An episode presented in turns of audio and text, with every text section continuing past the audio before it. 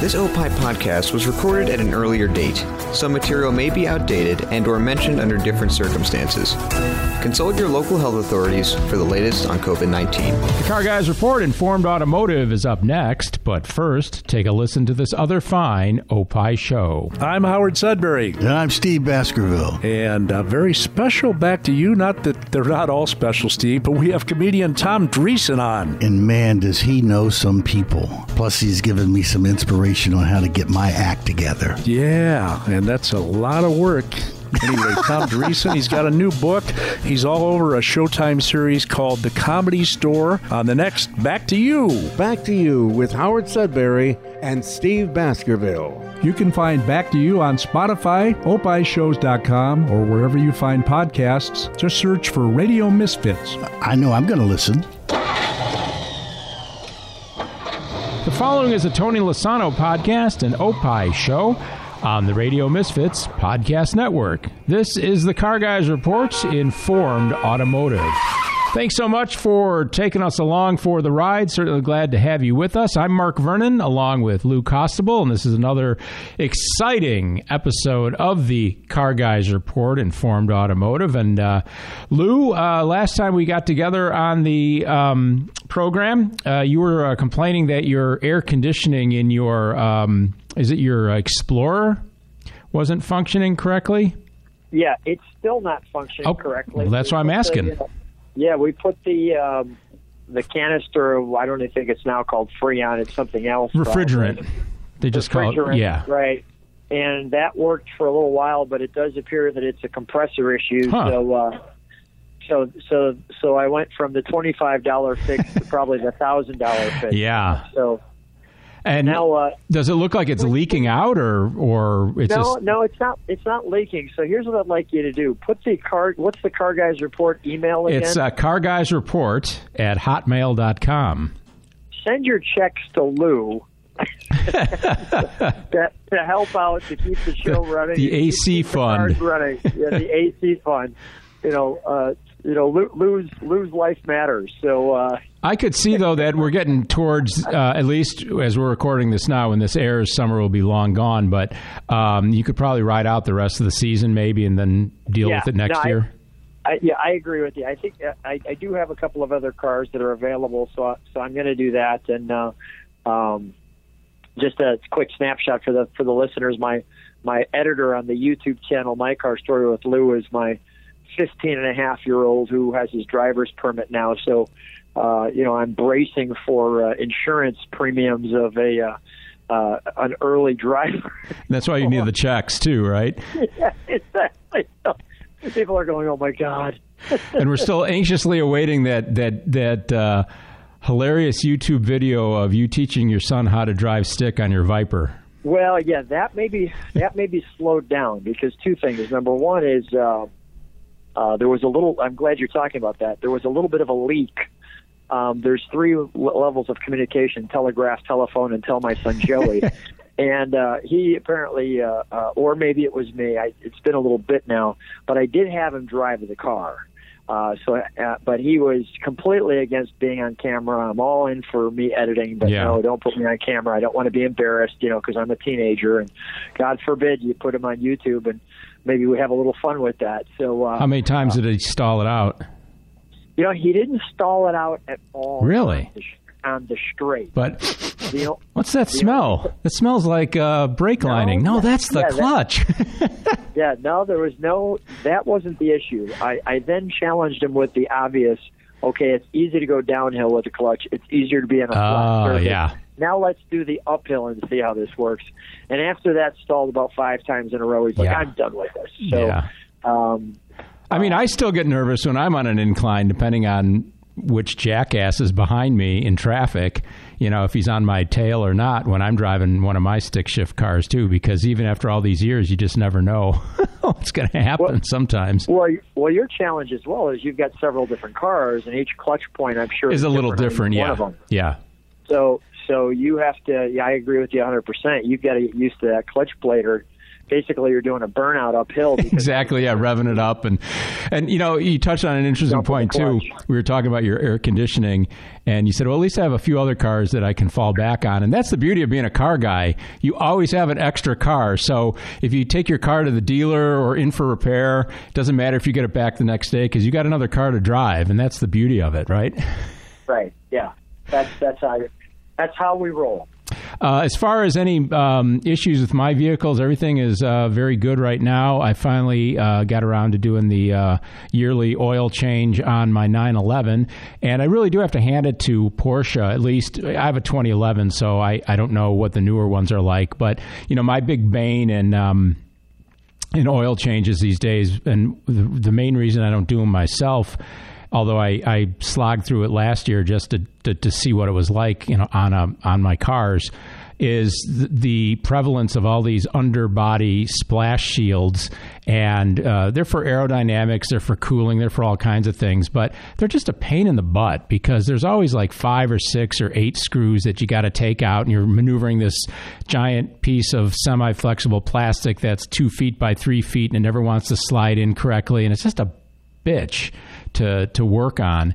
And luckily, the the 911 has none of that rear engine. So there's you know for whatever reason they don't put any kind of splash shield underneath the, that car in the rear. So it's I always say it's the world's easiest oil change because you just you can crawl underneath it and get the drain plug out no problem.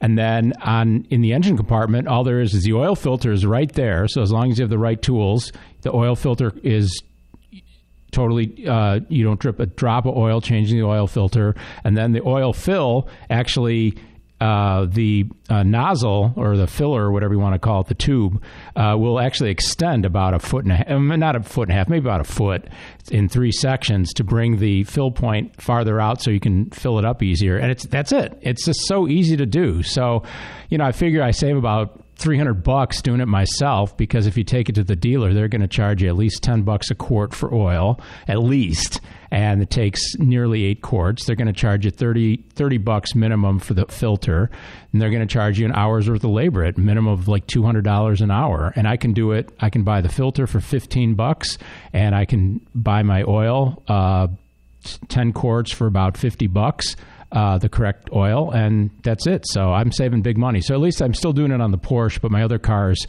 the Mercedes and the Fiat and stuff. Uh, the Fiat I have oil changes through the dealer right now because it's a new car, but the Mercedes you have to take off like two huge splash seals. I did that last year. It's just a pain in the butt. Although the oil filter on the Mercedes is very easily accessible too, so I will I will give them uh, props for that. But so I got that taken care of, and uh, also you know the weather's been very um, cooperative uh, for the past uh, few weeks, and been seeing a lot of neat stuff on the road. Uh, a lot of just uh, typical resto mod stuff. Sixty five. Chevy pickup truck as a resto mod a 70 red Nova, always a classic, a dark silver with black stripes 70 Chevelle. And then two early F body Camaros, uh, 1970. One was uh, gray with black stripes. I don't know if it was a Z28 or not. I couldn't tell. And a brown, this might sound weird, brown metallic um, 70 uh, Camaro with Cragars and a black vinyl top, but it actually looked really cool because that's kind of that. Um, I don't know what they called it, but it's kind of almost like a tobacco. I would call it kind of a tobacco bronzy, darker brown. It's not a. It's not a crappy looking brown, no pun intended. Um, and it just it, it's a good color for that car. And then uh, I was happened to be in my Impala taking that for a spin, and there was a guy in a red uh, Corvette C6 that was uh, checking out my Impala. So some of the cars that uh, I have seen on the road as of late. And I just thought of something, Lou. I know that you have a, a residence that you uh, frequent from time to time in uh, the Southwest in Arizona. Do you tend to see any kind of different cars when you're just driving around. Like you know, I I just went through a whole litany of of resto mods and and 70s vehicles. Because of the climate, obviously you might see more convertibles. But is there any really change in like the demographics of the cars that itself that you might see just driving around on the road? You know, talking about the kind of stuff that we like to talk about spotted wise. Yeah, a- absolutely. Um, first, first of all, uh, everybody has a Porsche in uh, the Phoenix Scottsdale. area. Really? Seems- Yeah, Wow. you see those. You see those like you're looking at a Honda Accord. Huh. I mean, just tons of them running around up in the Scottsdale area. Okay. And so I have a, a, um, a saying with my son: "What will be the Ferrari that we see today?" so So those are popular too, right? yeah, I mean, I did see a yellow Ferrari actually today on the highway, but um, that's in Illinois, at least probably. Mm, maybe if you're up on the North Shore, you'd see them a little more often. You know, maybe on a weekend. Yeah. Right? But there, it's literally, you know, every day you're going to see one. It's just which one. Huh. Kind of like So- Naples, Florida, right? I think they have the highest concentration of Ferraris in ownership or something in the U.S. I think I read that somewhere once, but wouldn't I wouldn't doubt it. But Yeah. Now, now that that could that could be a little bit. We we could expand it to. You're going to see a Lamborghini. Um, you see quite a few Bentleys. Hmm. Um, let me think. What else? Uh, just it jumps off at mind. just any kind of high end. I mean, probably like a lot of AMGs, a lot of BMW, uh, high A lot of. BMWs, lot of BMWs, Mercedes. yeah. BMWs, Mercedes, stuff like that. Uh, yeah, you're gonna you're gonna see a, a lot of those. So, um, just the the the yeah, more of the high end stuff. I mean, here in the Midwest, I mean, we're we're known for rolling up our sleeves and going to work and you know driving a muscle car. We want to show off our muscles, and there it's you know we want to show off our uh, our exotic toy. And the funny thing too is when you when you live in an area like you were talking about in near Scottsdale, and you're seeing a lot of these cars on a regular basis, you actually, even as a car guy, you, you tend to get numb to it, and it really takes something to impress you. Then, right? No, no, I'm pretty much Really? right. Yeah, yeah.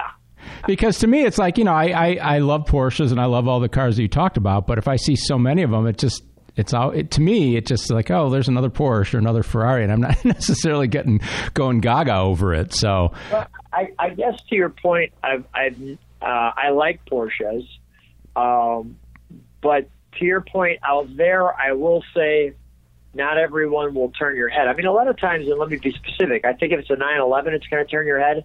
I think if it's something that's a four door Porsche or a Porsche SUV, I don't get as excited about it. So Mhm. I think it, I think it depends what it is, uh, you know, to, to kind of catch. Uh, uh, to kind of catch my attention. hmm It's it's it's interesting though because it's kind of like when you go to a car show and you just see. To me, before I had you know my modern muscle car, I would um, see uh, you know Mustang modern you know current Mustangs and current Camaros and current. Uh, Challengers and Chargers, and I would say, "Oh, there's just another frickin' you know Mustang or just another frickin' Camaro and and stuff." Now that I got one, it's like, okay, I guess I've joined the club, but I kind of got kind of get numb to that, and then I want to see other stuff. But um, I mean, I still take appreciation seeing anything fun and exciting and and semi exotic like that on the road. But uh, maybe it makes takes a little bit more to, to get me a little more excited than than than Lou and your googly eyed uh, adolescent uh, dreams driving in front of you. Yeah, I, that's me. That's you. That definitely I, it is. I, I, think you, I think you described me perfectly. Be sure to tell a friend about the Car Guys Report. We're available on Spotify.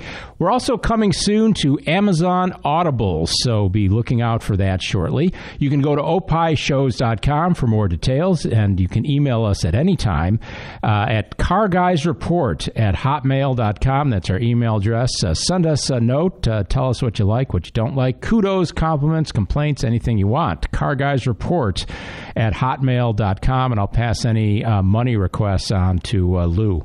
I'm sure he'll be excited about that. We were just talking about, touched on Mercedes a little bit, Lou, and this uh, was announced recently. And it's kind of a neat idea. I think they're just trying to uh, differentiate themselves even further from all the uh, competition. Obviously, we know that. Uh, I, I, th- I believe Porsche may may do this as well. I'm not sure. I think you have to really pay up for it. But I know like companies like Bentley and um, Rolls Royce will uh, paint your Rolls or your Bentley any color you want as long as you pay up on it.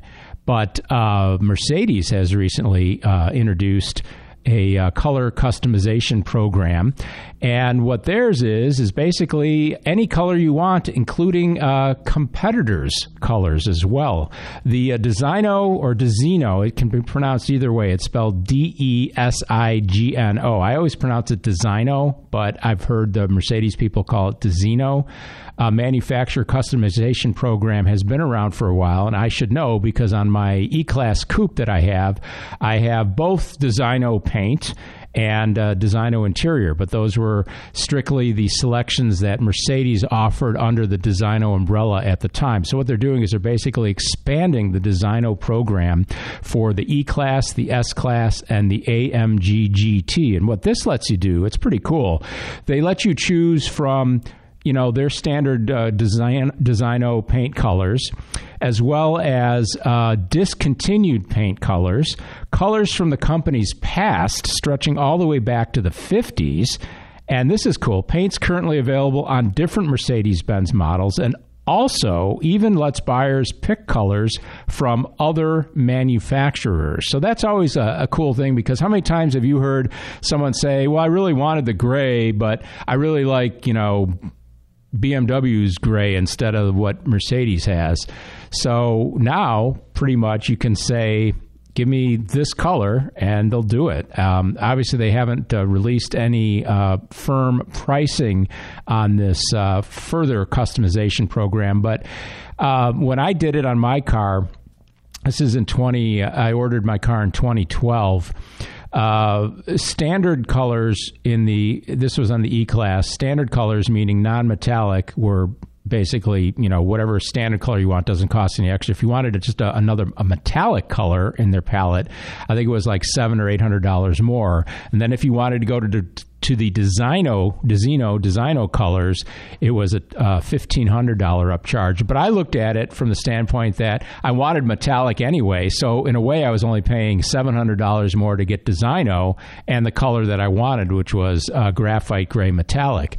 And then my upcharge on the interior, I wanted specific uh, red and black interior uh, with the leather trim instead of wood trim. The leather trim was an upcharge of like eight fifty, and then the the Designo rest of the Designo interior was about a 40 i think it was like $4200 or something like that but it just made my car totally exclusive and it has the little Designo uh, nameplates in the backs uh, of the seat backs on the backs of the seat backs so um, would it increase my you know collectability or or anything like that down the line. Only if someone want, likes the color combination that I choose, but chose. But it is a classic, red and black with a gray body, so I can't go wrong with that. I'm glad to see that Mercedes is doing this because I just think it it really. Um, will help expand their market even a little bit further on these models. I'm looking forward to maybe seeing, uh, you know, in a year or two, somebody painting their car their Mercedes a you know really nifty color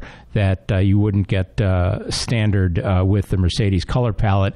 And if I had that choice back then, depending on how much it would have cost, if I could have painted my car any color, it probably still would have been some sort of metallic gray. So I probably wouldn't have picked something different. But um, there are some really neat shades of gray out now from other manufacturers. I know Porsche and Audi have two shades of gray that are really cool. And then Dodge had Destroyer Gray for the Challenger, which is a really nice uh, gray color too. And I could almost see going with that if I was looking at my my car now. So that's what I called Colorama from uh, Mercedes Benz. Well, let's uh, let's let's uh, wrapping up the thought there. Yeah. The brilliant the brilliance of that is if you love the color of your car, let's just say it's a new Corvette, and you want your wife's car to match. Sure.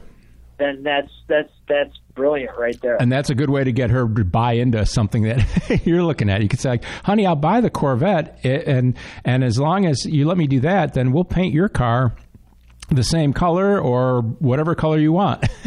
as long as it's a Mercedes. And who would complain about that, right? Exactly.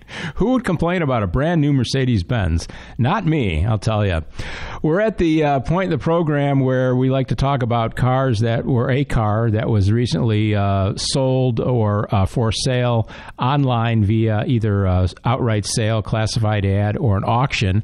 And of course, uh, we talk about Bring a Trailer a lot of times. And this is a car that was recently uh, sold on Bring a Trailer. I kind of thought of Lou Lou, I thought of you when I when I found this one to talk about here on the uh, on the Car Guys report. It's a 1972 Dodge Dart Swinger. And I know that, that you are kind of the swinging kind of dude. And it's basically the nice, classic kind of three box uh, Dodge Dart from the uh, from the early '70s, two door uh, hardtop uh, coupe. Uh, this one had a, a, black vinyl top, which is cool. Sometimes those vinyl tops work on these cars. Like I, I mentioned, I saw that uh, Camaro with the vinyl top, and this one has a vinyl top too. It's dark golden color. The black, the vinyl top is black. Uh, it has the only has the uh, great old slant six engine in it, so it's got the uh, 225 cubic inch slant six with a three speed automatic. So it's not going to be lighting up any. Um, drag strips anytime soon, but it had only 37,000 miles. Of course, true mileage unknown, but they do that on every car uh, to cover their butt. Uh, so if it had only 37,000 original miles, it'd be nice. Uh, I, I wrote down that it was well bought, and I thought it presented well um, as it looked. It sold for a ninety three hundred bucks, so I think that was a, a, pretty fair deal because you don't see too many of those, especially in the lower um, engine. I mean, a lot of them you'll see. I don't know what the the whole bevy of different engine sizes they would have put into this thing. But sometimes it's nice to see one that's that's just got a six cylinder in it, but it's still a neat looking car. It's got kind of rally type wheels, lettered tires, and the gold with the black vinyl top. I think is a is a great combination. So. I thought that one was um, was pretty well bought at ninety three hundred bucks. So, and uh, you know we, we talk about this all the time on the program. If you like uh, you know, obviously you like cars because you're listening to our program, but if you want to get an idea of where particular cars are, maybe uh, you're starting to uh, do a search for considering uh, acquiring a certain car, a collector car, or a special interest vehicle, and you want to see where the market is heading or where it is right now. Bring a trailer is a great place to start because um, a lot of times you know they sell tons of cars, but then they will also list cars that did not sell, and they'll just say the reserve was not met. But then you can see what the car was bid up to, and to me, that's a very accurate way of kind of saying, well, the market has spoken, and they only think that that particular car is only worth that much. So it's a good way, a good starting point, a good jumping off point. And they have, you know, a couple hundred uh, auctions live at any given time and a great variety of vehicles too. And I know Hemmings has now started uh, an auction site as well within their um, Hemmings.com uh, website, and they're their auctions are, are, are nice, very similar to the format of Bring a Trailer. A lot of pictures, a lot of documentation, things like that. So definitely, those are pretty much the two go-to places that I use when I'm uh, looking in the in the uh, collector car market. Bring a Trailer and and Hemmings.com, and of course, there's all kinds of consignment places as well to look. So just some things to keep in mind when you're. Um, sitting there surfing the web and you got a little bit of a jingle in your jeans, so to speak, and you're thinking, hmm, maybe it's time for me to buy a classic car. And it's a great place to uh, start. If you like the Car Guys Report Informed Automotive, and we certainly hope that you do because you're listening to it right now, be sure to check out some of the other programs that are available on the Radio Misfits podcast network, like the show Free Kicks. It's an Opie show. Rick Kaempfer and Adam Howarth discuss all the latest in the world of soccer. Two guys that are totally into soccer. Rick's a kind of a, a, a man of many talents, and uh, soccer is one of his uh, main interests. You can check it out. It's an Opie show. It's called Free Kicks. It's available on Spotify, opishows.com, or wherever you find podcasts. Just search for Radio Misfits. And that's where you'll find our podcast, The Car Guys Report, Informed Automotive. Mark Vernon, along with uh, Lou Costabile. And I'm always fascinated, Lou, because I, I tend to call myself a historian. I, I, I read a lot of. Uh, uh, history books, a lot of biographical uh, history, and mainly U.S. history, but some world history as well. And I just really enjoy it. And I came across this uh, article in the uh, summer edition of Route 66 magazine, and it was an article about the Curtiss Aero car. Now, I had never heard about this thing before, and what, what fascinates me about, it, of course, you are you familiar with with Glenn Curtiss, the pioneer aviator? You're, I'm sure you know his name. Um, I'm not familiar with his name. I, is this the uh, the Curtiss that was part of the Indy cars, things like that? Uh, I don't think so, but uh, Glenn Curtiss, Glenn H. Curtiss, he was a. Uh, actually, yeah, actually, he was because here it says here uh, numerous fields ranging from motorcycles. He became known as the fastest man in the world on a motorcycle, setting a 136.36 mile an hour speed record in 1907. So he was pretty early on. Once the Indy, well, Indy started way back when too, right? Back in the the teens or the aughts or whatever. Do you know what uh-huh. year it started? Let me take a look. I know it's been a while a while back. But anyway, he was a, a, pioneer aviator as well. He he built a lot of uh, aircraft and things like that. And and one of the things that he built started in 1928 was called the Aero car, and it started in his uh, factory based in Opa-locka, Florida. And what it basically looks like is a horse trailer that was kind of outfitted to be kind of a an early RV of sorts. Uh, think of it as kind of an old fashioned fifth wheel trailer because it's got that fifth wheel uh, where where the uh, trailer would attach to the tow vehicle. And in this uh, particular instance, this is one of the things that made this thing really interesting is the fact that they were actually outfitting just common sedans by basically taking the trunk out, putting a fifth wheel receptacle in the trunk area and then hooking the Curtiss Aerocar trailer to the to the tow car that way. So you have a, a sedan car that's towing what kind of looks like a luxurious horse trailer behind it, and it was just something that uh, basically the motoring public had uh, never seen before. It was a, a, luxury trailer. It was designed like that from from the beginning. It had an aero design body with masonite panels attached to oak struts that, through the use of steel wires and turnbuckles, when properly adjusted, resulted in an inflexible structure. And the outside of the vehicle was covered with a nitrite coated fabric called Celotex. So basically, it was using a lot of the early aviation um, techniques of lightweight and fabrics and things like that to have a strong but lightweight uh, shell, so to speak. And it says at the rear was a single axle that uh, uh, was supporting the rear of the uh, aero car, and then up front, the aero car coupler mounted to the rear of a Cooper Roadster in a manner, manner similar to the basic design of a fifth wheeler, like I was talking about that we see today. And it says. Um, the coupler was approved in 1933, and they actually sold some of these things. That's the thing. I've never even heard of this this contraption before and he built a whole plant for it and he basically sold i don't know how many because how many are left right now it says during the summer of 1928 two prototype aero cars toured the united eastern united states uh, Briggs Manufacturing, Lang Body Company, Mengel Body Company, and Weymann American Body Company all expressed interest in manufacturing the trailer, while Hudson Stutz and Graham Paige expressed interest in producing the tow cars. And they have a picture in this article of one really funky looking tow car. Kind of looks like the Buckminster Fuller um, Dymaxion uh, towing this super fancy looking um, uh, Aero car trailer, and it's just it's oh it's just so unbelievably cool. Um, but basically, this was a, a, forerunner to what we would consider to be a basically a luxury fifth wheel trailer. They were not cheap. They started about uh, nineteen hundred and eighty five dollars in nineteen thirty seven. That's equivalent to over thirty five thousand dollars in today's dollars. And then once you equip it with a kitchen and sleeping for four, the price rose to twenty eight hundred dollars, about forty five thousand dollars in today's money. So.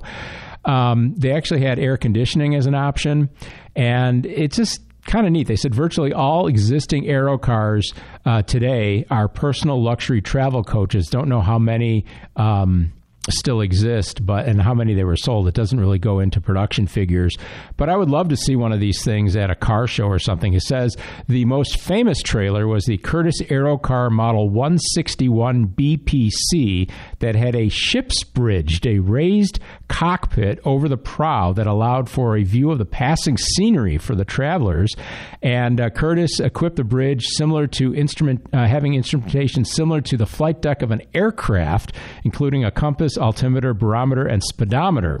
And uh, like I said, the air conditioning was offered uh, along with a uh, gen- along with a tow behind generator to power the the air conditioning. So it's just kind of a funky oddity, I guess you would call it. And I just wanted to uh, bring that up because I like history. I like quirky things like that. Did you uh, figure out when the Indy 500 started running at uh, at the Brickyard? Interesting you say that, Mark. The Fisher era, the AAA sanctioning from 1911 to 1927, the first one being 1911, May 30th. Ray Harroun was the first driver to win that at the Nordyke and Marmon Company team car and owner in the car named the Marmon Wasp was the Cool. winner of that race. Marmons were neat cars too back in the day. They were really fast. I mean, the ones that, that you could buy as a production vehicle, they were considered to be very, um, very quick, very sporty type vehicles. So, and no, no mention there of of the uh, what was the Curtis that you were thinking of? Was it later, like in the 30s? Yeah, I think it was uh, Kurtis with a K. Too. Okay, yeah, because this I is think, was, I think it was an engine maker. okay. Um, I'm just looking here. I'm looking. I'm actually scrolling down now. I'm seeing their engines were Cosworth and Offenhausers. Sure. Um, Sparks was an engine name. Maserati, Miller uh, in the 20s. Duesenberg in Yep. the, in the middle 20s. Um, Mercedes was there at one time. Peugeot. Um, anyway, so Cool. Well, it's just uh, thanks for the history lesson there on the uh, Indy 500. Sometimes we get to talk about the get talking about these things, and we're not exactly sure. Like, wow, you know, when did that happen? So. Thanks to Lou for uh, getting us straight there. Uh, we have sanitized all Opie shows for your protection, but you should still be wearing a mask. Help prevent the spread of COVID 19 by following the CDC guidelines. You'll be saving the world and helping podcasts at the same time, and also be sure to wash your hands. That's what I'm going to do. Uh, we've got another delivery here at the Car Guys Report warehouse. I think it's that battery uh, that I ordered. So I'm going to take a quick break here, Lou, and we'll be right back. On this week's Minutia Men Celebrity Interview, We interview a comedian four decades in the making. And Rick, get the dump button ready because Larry Reeb is a little blue. a little politically incorrect too, but it's comedy. It's comedy. Listen to Minutia Men Celebrity Interview on Spotify, opishows.com, or wherever you find podcasts. Just search for Radio Misfits. Oh!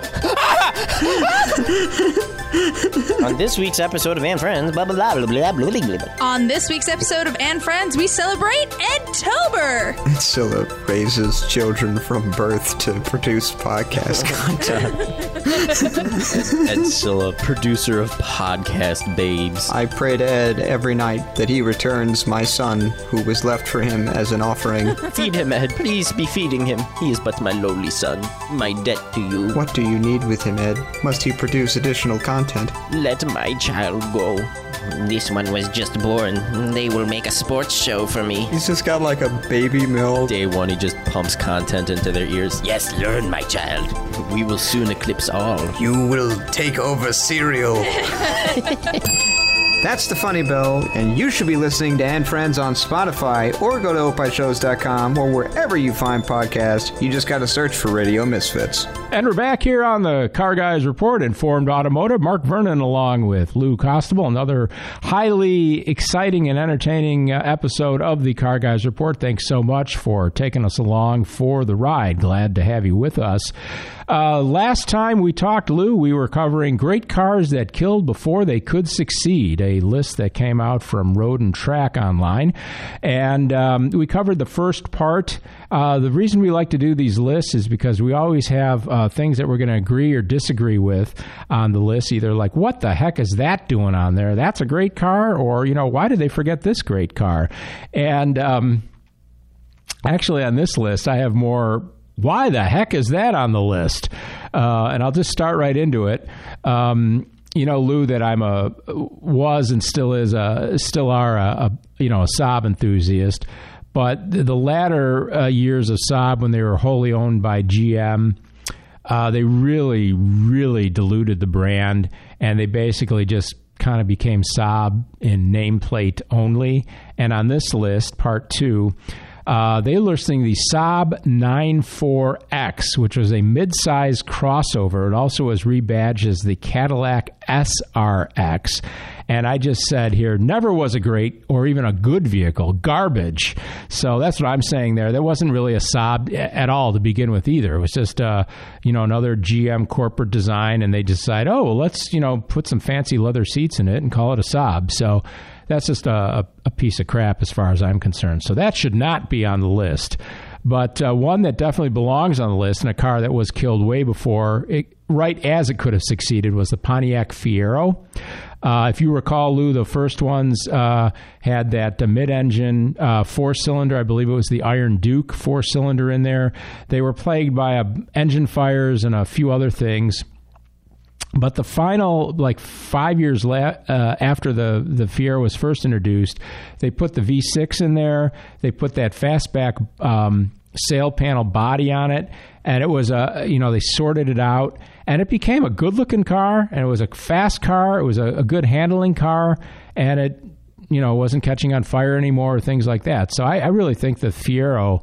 Um, I was sad to see that go because I think the final iteration of that vehicle was something to uh, actually uh, you know behold.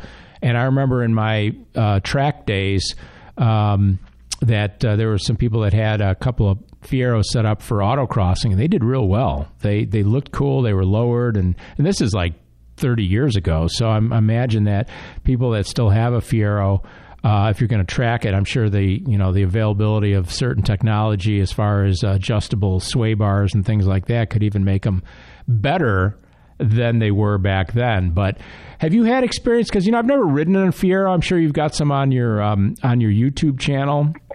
Yes, would, I do. And I have driven a Fiero, and um, no, they were. I think the biggest surprise to the to the Fiero when you sat in it was the level of comfort. Because, really? Yeah, you would think that, you know, well, you know, how big could the car be? It doesn't look all that big. Yeah. Remember, when the engine's behind you, that whole front end is legroom. Yeah. So, uh, and they didn't have huge, uh, you know, luggage areas in the front. Yeah. So it was a lot of legroom. There felt like a lot of room in the car, and that was one of those big mysteries. Is you know, how does it feel this comfortable when yet you're you're somewhat feeling at least at that time frame go kart like because it is so low to the ground. Sure. But no, it was it was pretty comfortable to, to to ride in and drive and you know the engine's behind you so you do hear the noise you know relatively easily and it's not a you know it's not a big roaring all, sound yeah uh, all four cylinders that iron duke gasping for air Yeah, well, I mean, the, well, here's the challenge with that car. They really got it right in '88. Yeah. And then that it. And it was Yeah. like you finally figured it out, exactly. and you killed it. So, And as we've talked uh, here on the program before, GM has a habit of doing that all the time. So yeah, they had a GT which which had the the six cylinder and and um, It, it had the yeah, it had the better body style. The the you know they put the fastback, um, you know sail panel things or whatever you want to call them. You know, sloping into the rear deck, and it just it was a neat looking car. yeah, I agree. Here's another car that kind of polarizes a lot of people. Some people think they're great. I know that I watched the uh, show on History Channel called American Pickers, and I know they've had him on that, that program. And Mike uh, Wolfe bought one, uh, I don't know, like a year and a half ago or whatever. He's just going gaga over it. What I'm talking about is the DeLorean DMC 12. I've never been a big DeLorean fan.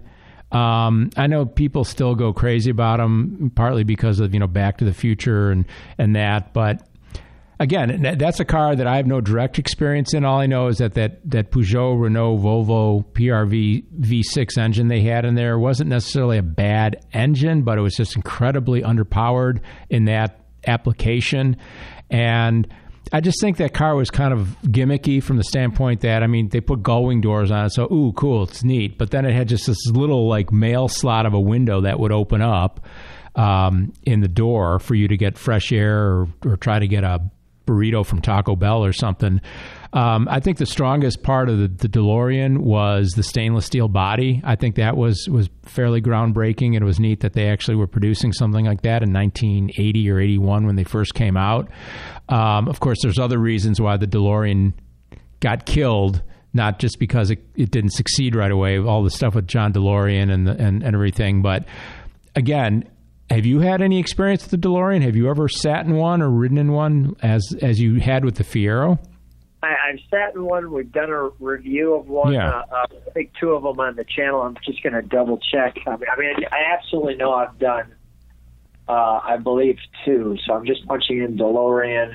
And they still retain their popularity because I know there was somebody I think it was down in Texas last few years that supposedly bought all the the tooling and all the like spare parts that were still left over like 30 years later and was going to tr- try to do a, like a continuation series on that. And i don't know whatever happened with that. I never heard anything um, if they actually got off the ground doing that. So if you know send us an email at carguysreport at hotmail.com just curious to see what happened with uh, any delorean uh, continuations. And you know every now and then too like at a car show you might see a delorean that's actually painted a color and i don't know how they do that. It's not a wrap they could wrap them now in any color, but I remember, you know, five, six, seven, eight years ago seeing them.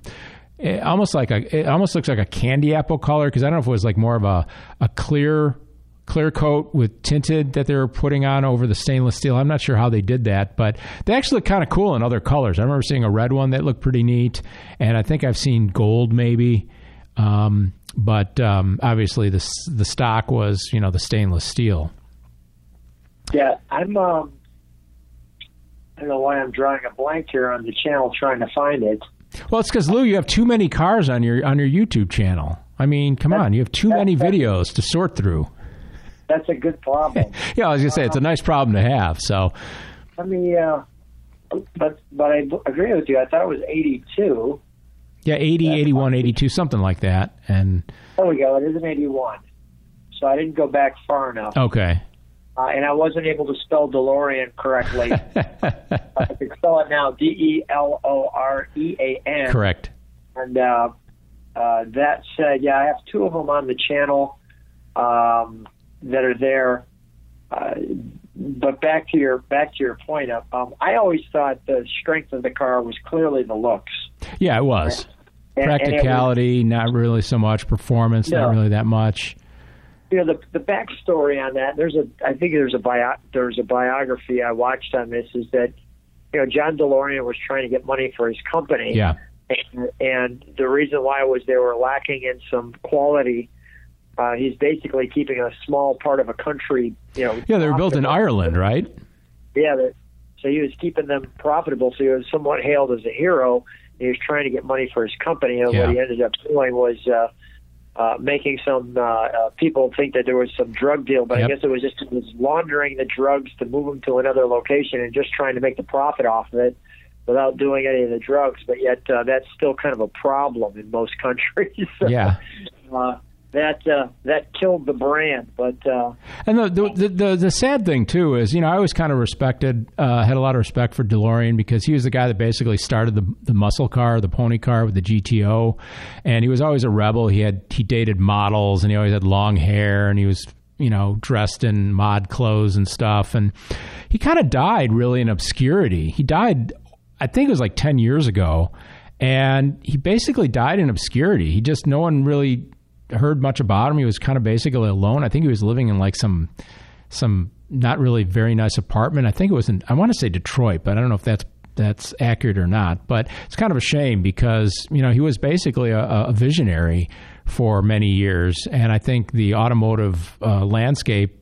Including the DeLorean, but all the stuff that he did at GM and Pontiac, especially, I think we're better off for it nowadays. So I still have a lot of respect for the for the guy, and um, I should learn a little bit more about him. I've read some books on GM history, things like that, but I know there was.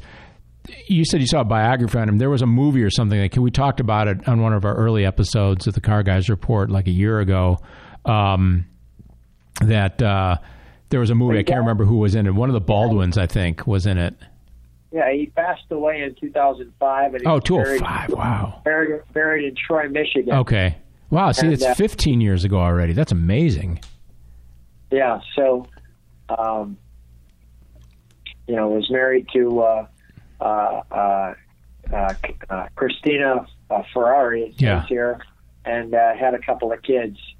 But, um, yeah, no, I mean, you know, I've, you know, it's hard not to like car guys, right? I mean, that's uh, Well, especially uh, somebody that was, you know, when you look back on it, he was very influential in, in a lot of the stuff that still is around today. I mean, you can't look at any history of, of cars and, and, and dismiss the GTO. I mean, it was just, you know, unbelievably groundbreaking at the time what he did. So you got to respect a guy like that. But let's continue on. Don't want to get too bogged down on some of these uh, little side excursions that we do, but they're always fun uh, as well. We're talking about great cars that were killed before they could succeed, at least according to what Road and Track thought, and we're kind of adding our our two cents in. The Honda Insight. Remember that goofy little thing came out I think around 2000.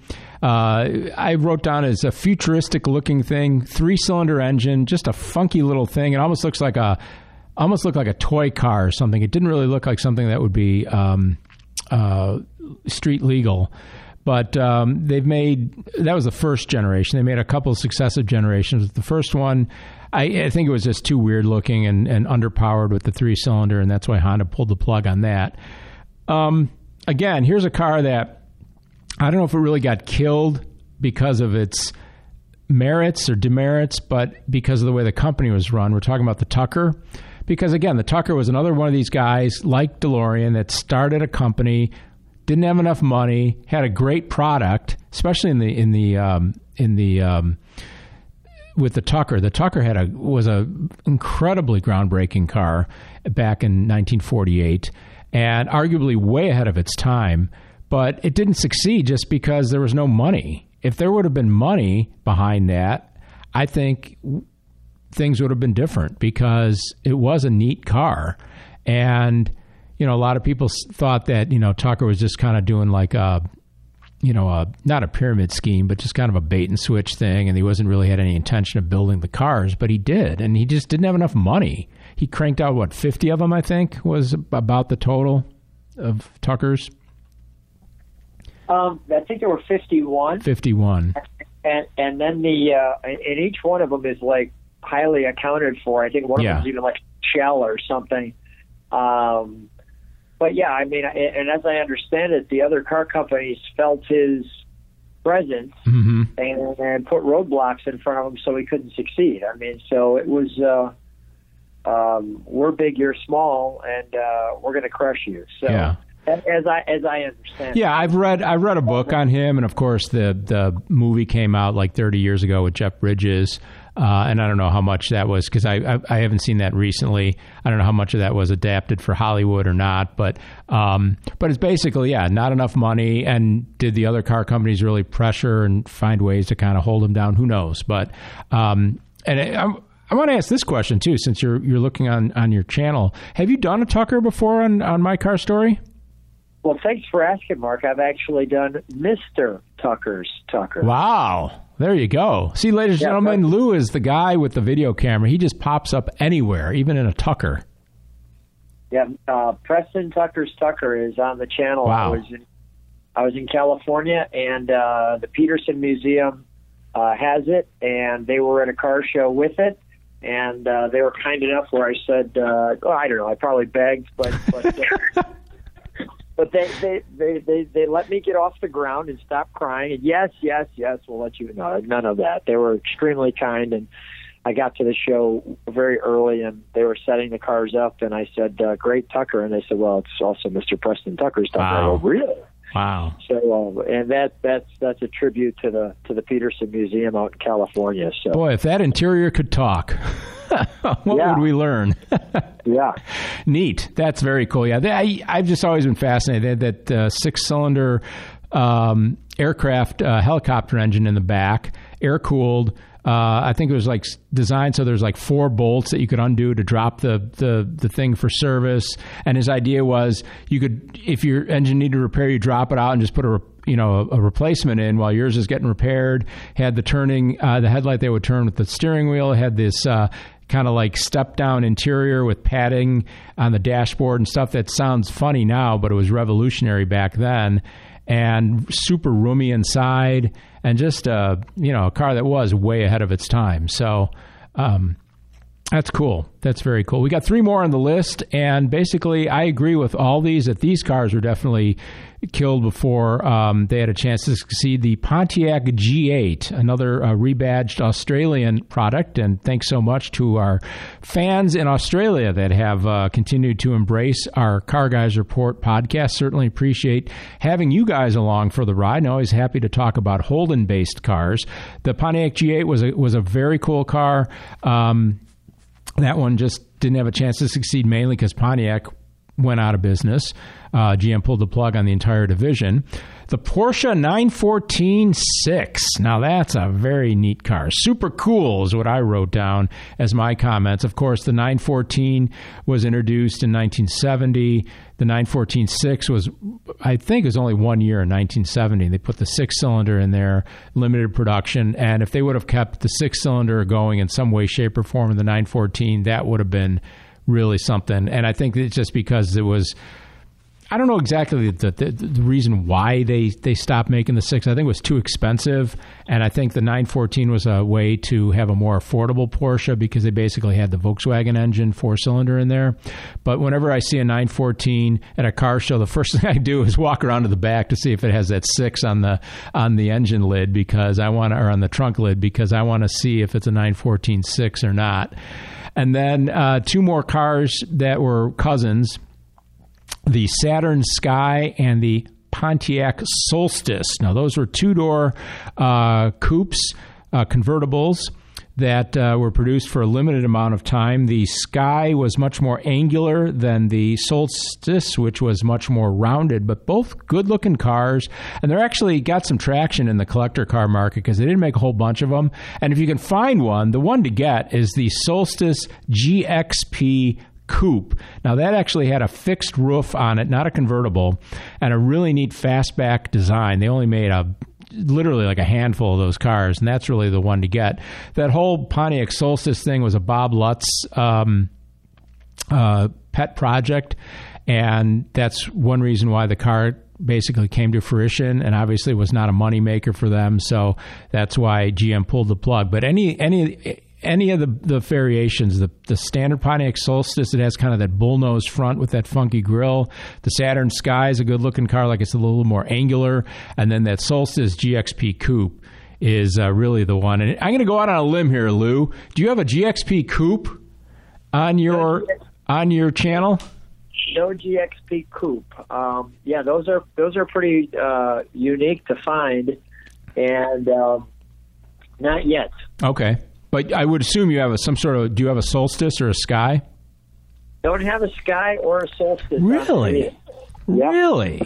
Wow, that surprises me because you know they're they're not exactly ubiquitous, but when you're the car guy like you are, I think you'd be like pulling people over next time you see them on on the roads with your camera. So. Let's well, hope you can get one on the channel, right? Yeah, that that has definitely happened. I mean, I've I've definitely jumped out of the car at times and had to introduce myself and have you know a 10 second elevator pitch to catch their attention. Um, you know, the the Sky, the Honda S2000. Mm-hmm. Um, it seems like you just see those cars driving by you. They don't tend to be loved at a car show, so a lot of people don't tend to take them to car shows. Yeah. Uh, you know, so it's not like your 58 Impala that's classic and everybody wants to see it. Uh, and the, the Solstice in the Sky, although attractive, you know, really don't have um, a great place to land. No, especially the Sky. I mean, that's a car that I bet you know nine out of ten people wouldn't even know that Saturn made that car, and then they they don't even know what Saturn is anymore because Saturn's been gone now for ten years or whatever it's been. Right, and it's a great looking car. It is, yeah. I mean, it, and pausing for a second, I mean, if if I was at a car show or at somebody's, you know, house by chance and they had one, um, you know, I'd be interested in doing it just because, to your point, it's it's fun to have something different and unique on the channel, and just hear the perspective of it. Uh, I'll give you a perspective car, uh, uh, without going too far into it, but the Cadillac. Uh, uh, ST, uh, what is it called? Give me just a second. Is it the basically it's the uh, they built it at the Corvette location. I'm trying to think what. Oh, oh yeah, yeah, yeah. The um, SL. I'm gonna say SLX. I'm, I'm going to have it in just a second. Yeah, it's basically it's it's basically a Cadillac that is basically underpinned with a lot of Corvette technology. It's got balsa wood in the floors. I know that. The XLR. XLR, that's it. Yeah. And it's not just the XLR, but then there was an XLR V, and Yeah. the V would be like the Camaro having the Z28 Mhm. edition, which had the supercharged North Star V8 engine in it, and 443 horsepower, and Yeah. a two-door Cadillac Yeah. convertible. With balsa wood floors. right. So, so the uh, the point that I'm saying is that was built in the same place as the uh, as the Corvettes are built. So it's there. built in Bowling Green, Bowling- really. Yeah, Bowling Wow. Green, Kentucky. Yeah. Interesting. So, uh, and and a lot of them are are uh, I believe fiberglass too. The V is um, not just Vernon, but the V for this car is uh, that it would have a silver grill to it rather than a plastic grill. And here's a here's a uh, a point to, to to mention too that if you're seriously if you're listening and you're and you're considering that car, buy it now because they're still affordable. And that's a car that it hasn't gotten a lot of play yet, but I think in the future it, it's going to have a lot of lot of collectible value to it, and they're still affordable. So I would say if you find one, go for it. And they're all going to be in like mint condition because nobody bought one of those and put hundred thousand miles on it, right? So It was, it was yeah, it was an expensive car to begin with. yeah, And clearly, when you walked into a Cadillac dealer, you couldn't help but look at it because everything looked like kind of older and stodgy. And then you had this very, uh, you know, piece of cheese wedge type Cadillac uh, that was on the showroom floor. And you got to remember, this is 2006 Yeah. too.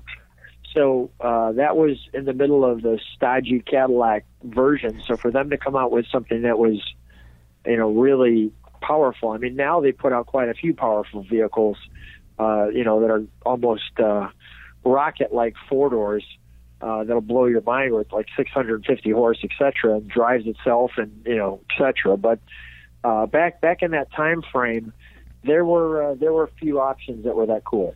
Yeah, and they had the. I, I know we talked about this on a previous episode because you said you had a friend that that had one, um, or acquaintance or somebody that you knew that had one that had the retractable hardtop on it, right? Yeah, Yeah, right. It- which it- is another plus because it makes it more of an all-weather car then too. At least a three-season car uh, with that retractable hardtop, which makes it a lot easier than than having a convertible and, and you having to have the convertible up, but you're you're risking wear and tear on the top, or having to maneuver a separate hardtop and clip it into shape. And that that's the beauty of those retractable hardtops is that you get the best of really the best of both worlds. Right, absolutely. It's, it's uh, uh, not on the channel yet, Hmm. but probably by the time that this airs, it'll be very close to being up on the channel. Great, good, good. Looking forward to that. We were just talking about the Cadillac XLR, a future collectible that kind of came out as far as great cars that were killed before they could succeed, and I think that could actually be one of them that, that wasn't on the list and definitely would would fit in. So that's why we like doing the lists here that uh, we give you on the Car Guys Report Informed Automotive because we always have things to point counterpoint about. Uh, different uh, cars that people think do or don't belong on lists.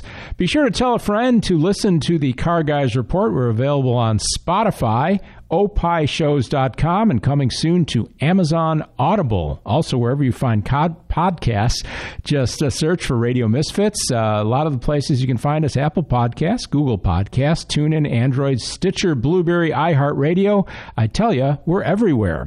And when you're listening to our podcast, please subscribe. You'll get an automatic push notification whenever there's new uh, content, which is weekly on Tuesdays. So you have your whole week to uh, listen to our new programs.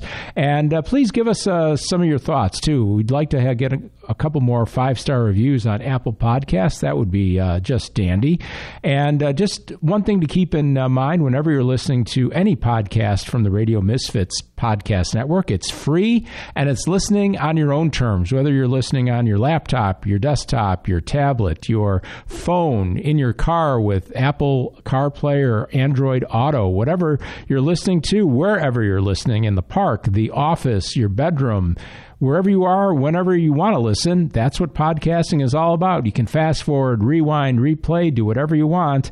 That's the beauty of podcasting with the Radio Misfits Podcast Network. And this is the beauty of the Car Guys Report, Informed Automotive. I'm Mark Vernon along with uh, Lou Costabile. And Lou, we're at the point of the program where I was looking forward to it today. I mean, I do all the time, but I was thinking, what is Lou going to throw out at me today? We're um, going to talk about the Car Guys Report guessing game. Of course, Lou has a popular YouTube channel called My Car Story with Lou, and we play the Car Guys Report guessing game whenever Lou is on the program, which is 95% of the time. We've got to give him a little time off here and there. But uh, Lou, tell us about how the game works because we know there's new listeners and they want to know. So, if this is your first episode on the Car Guys Report, I have a channel on YouTube called My Car Story with Lou. It has over 1,500 different cars uh, on it. I think you'd really enjoy yourself taking a look at some of the cars and the stories that the caretakers themselves tell us about the cars.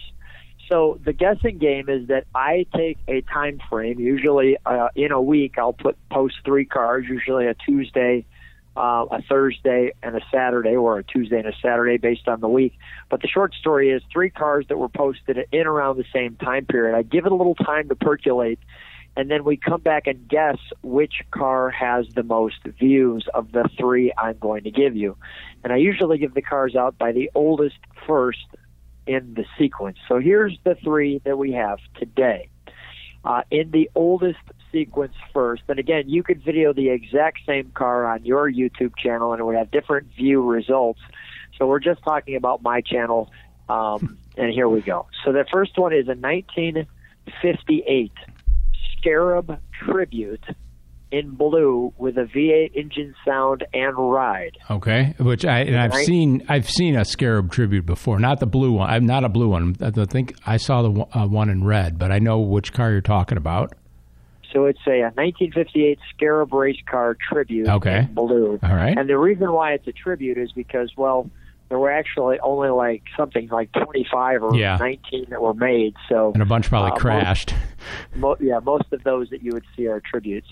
The next one in order is a 1960 Chevrolet El Camino in blue and engine sound and ride. So 1960 Chevrolet El Camino in blue engine sound and ride. And the last one, or the oldest one in this sequence, is a 1971 Plymouth Roadrunner um, four speed in blue. So they're Hmm. all in blue. Wow. And a, a 340 engine sound. So we've Hmm. got a 340 Plymouth Roadrunner, 1971, a 1960 El Camino, and a Scarab. All three of these cars are in the color blue. So which one do you think has come in first place, Mark, or do you have more questions? No, I, I think I have it. I, and Lou's all about blue, ladies and gentlemen. He likes that color blue.